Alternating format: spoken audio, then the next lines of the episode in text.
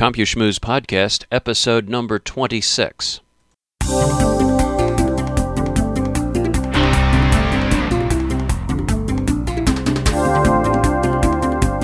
In June of this year, the International Association of Online Communicators held its annual conference in Reykjavik, Iceland.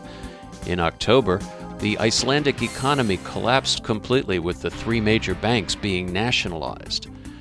In this edition of the CompuSchmooze podcast, we'll talk with Hjörtur Smárason, a social media consultant in Reykjavik, about the implications of the Icelandic economy collapse for Icelanders and the rest of the world.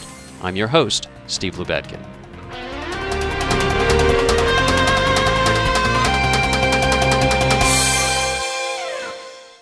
Hello and welcome to the CompuSchmooze podcast. I'm Steve Lubetkin, managing partner of Professional Podcasts, a podcast production company in Cherry Hill, New Jersey, and I'm also the CompuSchmooze technology columnist for the Jewish Community Voice of Southern New Jersey on the web at jewishvoicesnj.org. The CompuSchmooze podcast is a supplement to my technology column, which appears monthly in the Jewish Community Voice. And we also have an article coming out in the fall issue of the Voices color magazine, Attitudes, about travel to Iceland. It's a travel article I wrote based on a trip I took in June to Reykjavik, Iceland for the International Association of Online Communicators Conference, and we'll be producing some podcasts from that conference in the coming months. The interest in Iceland that I got from going on that trip uh, has kept me following the economic collapse of that small North Atlantic country. Um, one of the friends I made while I was visiting Iceland was Hjörtur Smárason, who is a social media consultant and marketing expert who works out of Reykjavik and encourages his clients to use the social media as part of their overall marketing strategy. We met in person in Iceland after corresponding by email and on Twitter for several months and weeks before the IAOC conference. And because the article was written before the economic collapse in Iceland, I thought it might be appropriate to talk to Hjörtur to get an update on the economic situation in Reykjavik so that readers of the magazine article would have a sense of what's going on right now.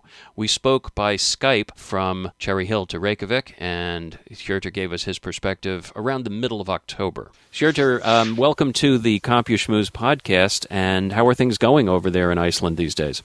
Well, not so good, to be honest. Um, the economy just crashed, so um, but we're trying to keep our head up.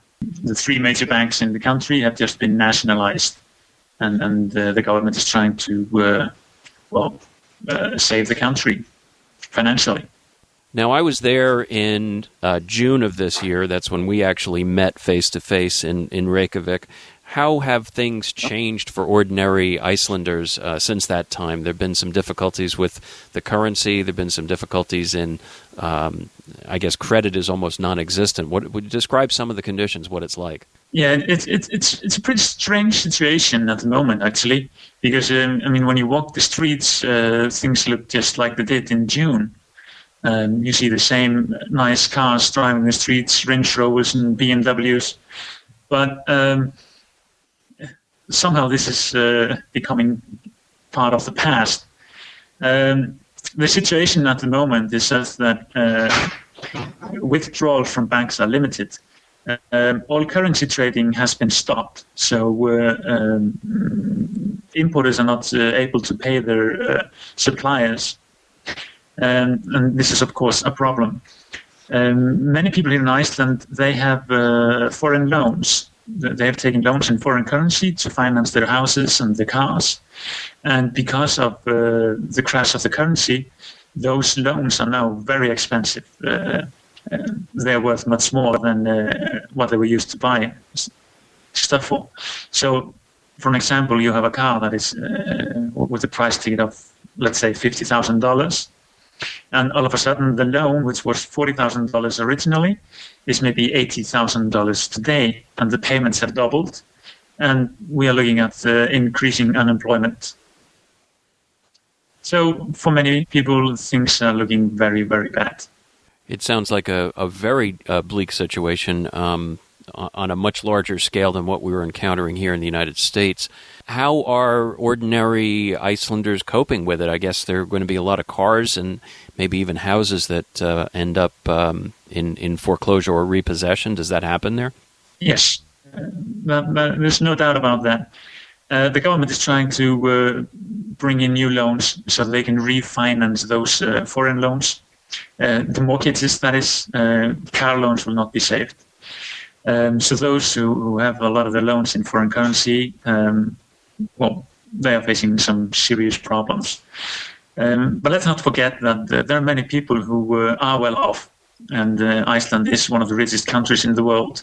Um, last year, it was chosen; uh, it was uh, number one on the list of uh, best life quality in the UN. So um, many people can take a hit without being necessarily poor, and uh, many industries are actually doing quite well. Uh, the crash of the currency means that uh, those companies who are dealing with exports, that their income is increasing dramatically. So uh, we need to focus on what's working at the moment and, and try to, uh, yeah, build that up.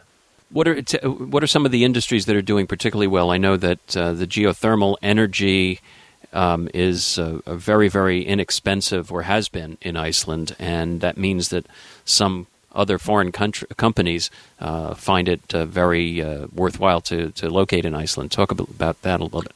Yeah, that's right. It, it's true. We, we have geothermal energy, and, and actually, um, that is uh, that's a huge benefit now. Uh, that all electricity in the country and, and all energy we use for heating is produced locally. It's it's renewable energy sources like uh, hydropower, uh, geothermal energy, and such. So uh, that's a very very positive thing as as as uh, things are looking at the moment. Um, and and we have a huge potential there uh, in in the Olympic Village in, in Beijing in China. Um, that was all heated with uh, geothermal energy, and that was built with Icelandic knowledge and experience. So we have, we have uh, great export opportunities there, and, and, many companies are interested in that. Uh, we also have, of course, uh, a lot of uh, talent and, and uh, capable human resources here in Iceland.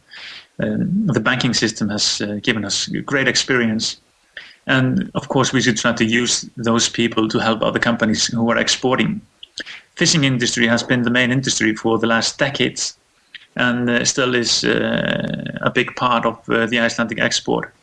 Um, aluminium is another one. Um, but with aluminium prices falling, we don't know where that will lead.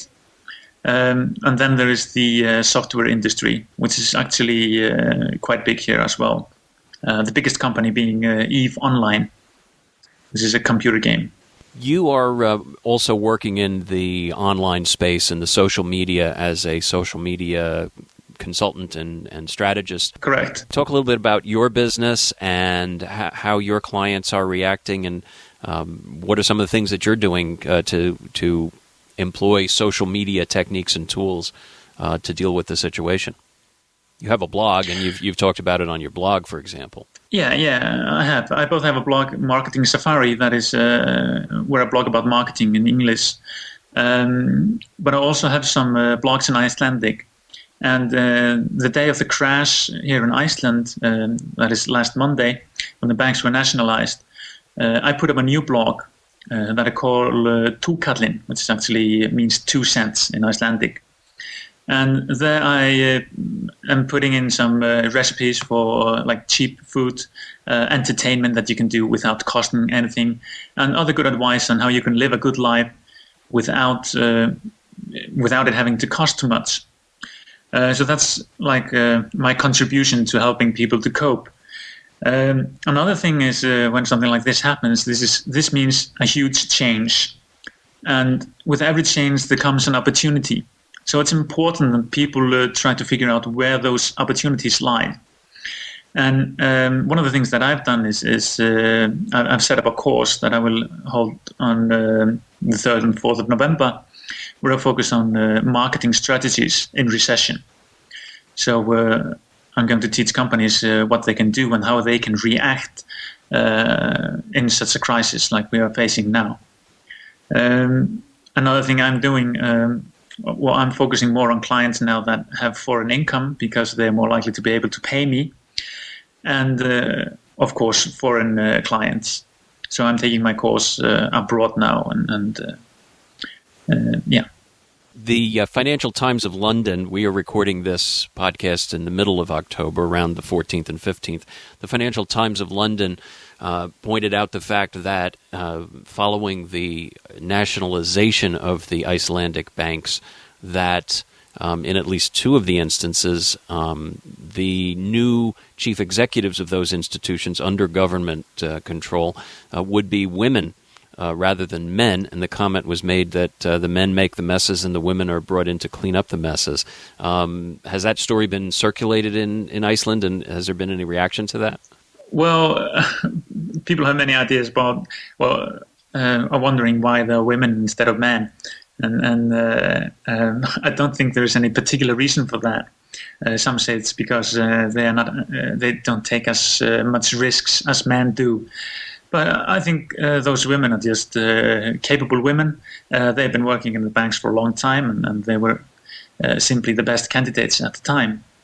So, uh, uh, yeah, that's how I look at it. At least I don't think there's any mommy coming to clean after the boys.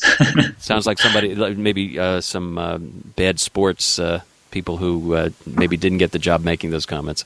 What are uh, are there any particular ways that people in Iceland refer to this financial crisis that's perhaps different from the way we talk about it? In the U.S., we talk about a credit freeze or a credit crunch. Um, is are you using similar terminology, or is there some other expression that, that goes around? Well, recession is the word we use here. Uh, We're starting to hear that one a little bit more too. Yeah, I mean it, it, it's simple. Uh, I think uh, the uh, stock market from from its uh, peaking point um, in the, in the summer of 2007 and until now, uh, about um, ninety percent has vanished, and that's about as much as uh, vanished in, in Wall Street in the Great Depression. So. Um, yeah, many people have lost huge amounts of money and, and and savings. Uh, I had my savings in stocks in, in, in the banks, and, and that's all gone. And that goes for a lot of people. Luckily for me, I'm I'm uh, I'm young. Uh, I've already uh, built a house, and, and I have 30 years to uh, save up to my pension. But for those uh, who were maybe just retired and lost all their savings, that's pretty bad. That's pretty bad and very sad, actually. So um, yeah, we are referring to it as, as actually a, a, a recession and a tough one. But we plan to uh, react fast and, and, get us out of it uh, quickly. Well, we certainly wish you all the luck in the world, and uh, thanks for taking the time to talk to us about uh, what things are like, and best of luck. Thank you. That concludes our program for today. If you have comments or suggestions about these podcasts, please email me at steve at lubetkin, L U B E T K I N, dot net. We'd be pleased to receive your audio comments as well, so feel free to send us an MP3 file and we'll use it in a future podcast. We produce these programs in the studios of Professional Podcasts LLC in Cherry Hill, New Jersey. This is Steve Lubetkin. Thanks for listening, and we'll see you out there on the net. Take good care.